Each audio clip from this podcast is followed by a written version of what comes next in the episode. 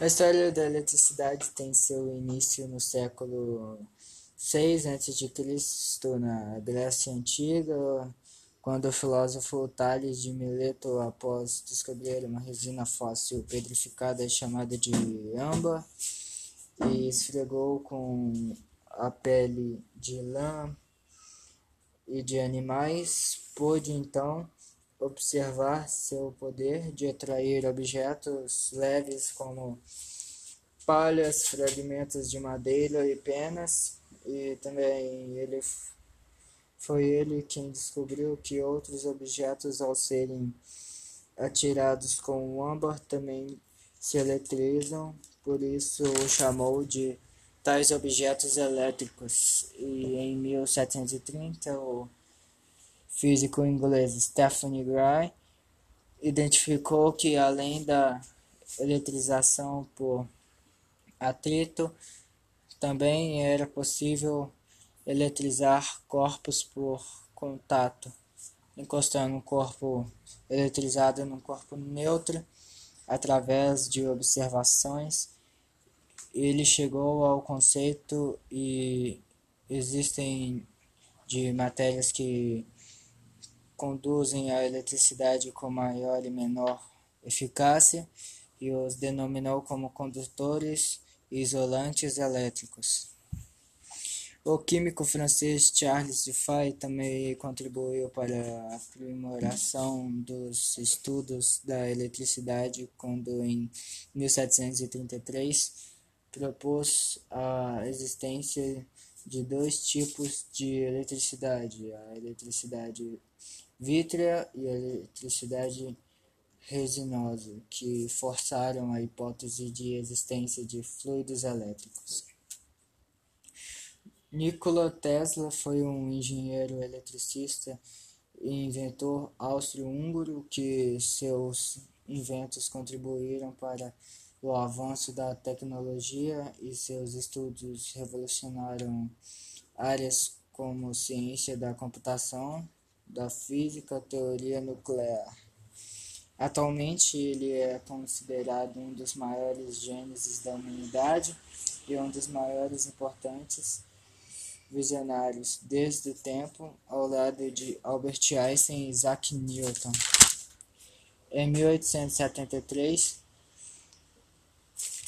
integrou o Instituto Poético de Graz, na Áustria, o Instituto de se graduar em Engenharia Elétrica.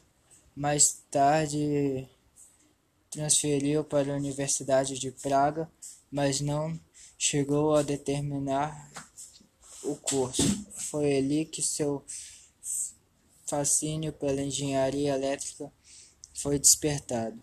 Em 1880, ele entrou para a Companhia Telefônica Budapeste, sendo eletricista-chefe da empresa e engenheiro do primeiro sistema telefônico do país.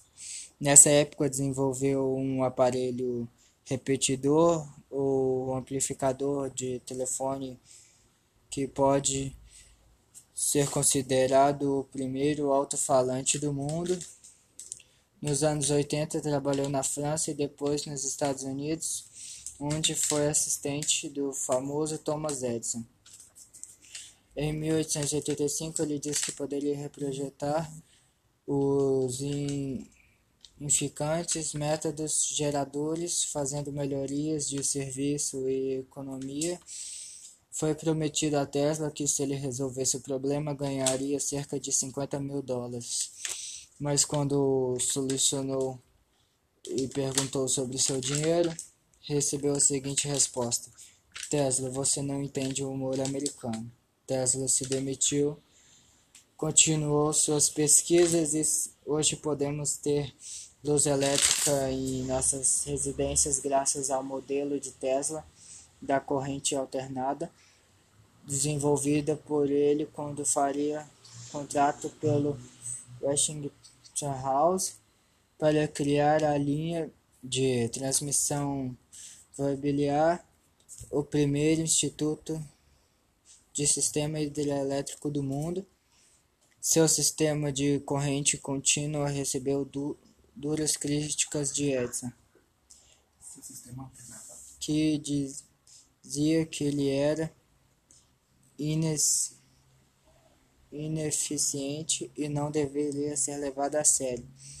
Edison perderia muito dinheiro cada ano por conta da mudança do padrão. Seguindo seu sistema de transmissão de energia elétrica, pensaríamos de uma, uma usina de energia elétrica a cada quilômetro quadrado já o sistema de Tesla usava cabos menores, alcançava maiores tensões e poderia transmitir entrega energia elétrica a distâncias muito maiores. E Edison, em exibições públicas, ele eletrocutava gatos e cachorros usando corrente alternada de Tesla, mas para nossa sorte o sistema de Tesla era mais barato e funcional foi adotado não só nos Estados Unidos, como em diversos países, encaminhando para ser o padrão global.